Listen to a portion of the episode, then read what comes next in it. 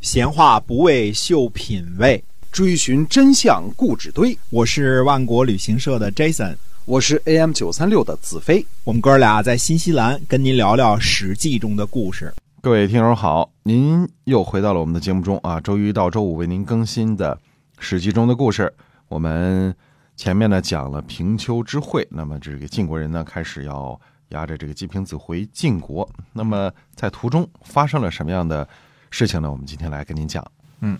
那么呃，说一个国家呢是鲜于啊，鲜于呢，呃，在这个晋国人出动了所有的大军去阅兵的这个时候呢，也没有警戒边境，也不修守备。晋国的中行无呢，率领着晋国的上军从祝雍发兵侵伐鲜于，一直攻打到中人。晋国呢使用冲车，就是冲锋的这种 车, 车辆啊，驱逐鲜于人，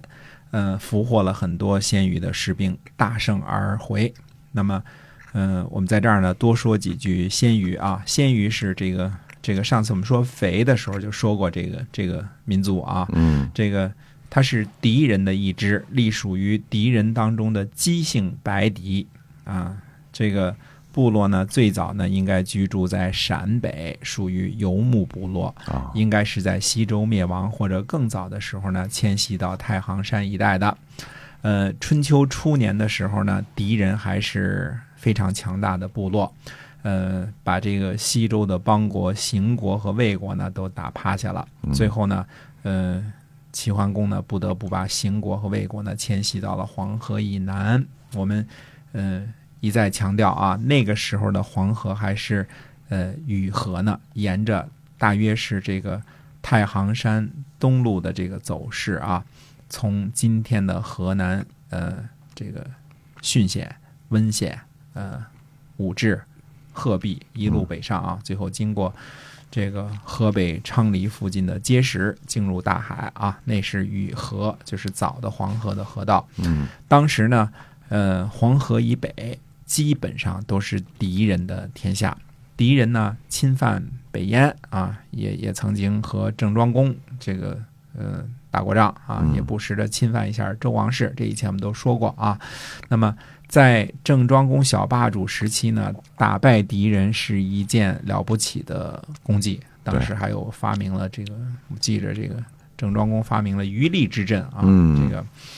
那么齐国呢也曾遭受过敌人的侵犯，最后齐国不得不向，应该是齐僖公啊，不得不向郑国借兵啊，靠着郑国的公子忽和敌人开战啊。在敌人呢横行河北的时候呢，晋国那时候还默默无闻呢啊，嗯，太行山区呢加上东部的这个冲积平原啊，现在的呃保定、石家庄地区啊，这是敌人的主要活动区域。嗯呃，其实呢，敌人才是河北的土著，他是河北人，哎，他们在这里呢生存繁衍的时间呢，远比中原各国的时间要长。嗯，虽说这个敌人曾经是游牧民族啊，但是在山区和平原定居很久之后呢，应该早已经抛弃了这个逐水草而居的游牧本性，渐渐变成了农业民族了。嗯、那么。魏国呢，原来是肯定是占有河北的土地的，因为呃，魏国是呃，魏康叔是占有的这个殷商的北半部分嘛，对吧？原来殷商的都城朝歌就位于河北，后来呢，呃，成为魏康叔的这个魏国的都城了。但是齐桓公时期呢，那个养鹤的那魏魏懿公啊，就是这个。那个魏国呢，几乎就被敌人给灭国了，只逃出去七百多口嘛，对吧？嗯，七百多口，后来在这个，呃，齐桓公的帮助下呢，才在河南站稳了脚跟。但是经过了一百多年的发展之后呢，中原诸国呢，已经发生了翻天覆地的变化，嗯，特别是晋国。晋国呢，自从晋献公开疆辟土以来啊，经过晋惠公、晋怀公、晋文公的这个发展和扩张啊，已经呃变成了当时天下第一大强国了。嗯，这次平丘之会呢，阅兵就带去了四千乘战车，可见晋国国力之强啊，几十万的军队哈。哎，究其原因呢，那么呃，我个人认为呢，这个当时中原诸国啊，在继续这个推行周初的这个礼乐制度，而这种文化和政治制度呢，促进了中原诸国的经济发展和人口的迅速膨胀，呃，就此呢也提升了国力和军力。那反观呢，原来曾经无比强大的敌人啊，在这一百一百差不多一百五十年左右的这个时间当中呢，几乎没有什么太大的进步，嗯，经济不发达，这个人口增长呢也不会很快，呃，这个这个比较起来就慢慢变成小国和弱国了，哎、越来越。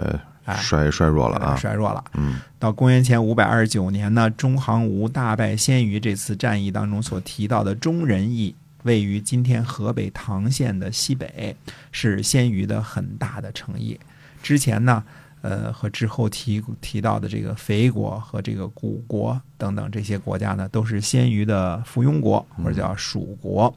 周初呢所称呼的东夷、西戎、南蛮、北狄之中呢。鲜于国呢，应该是北狄当中硕国仅存了。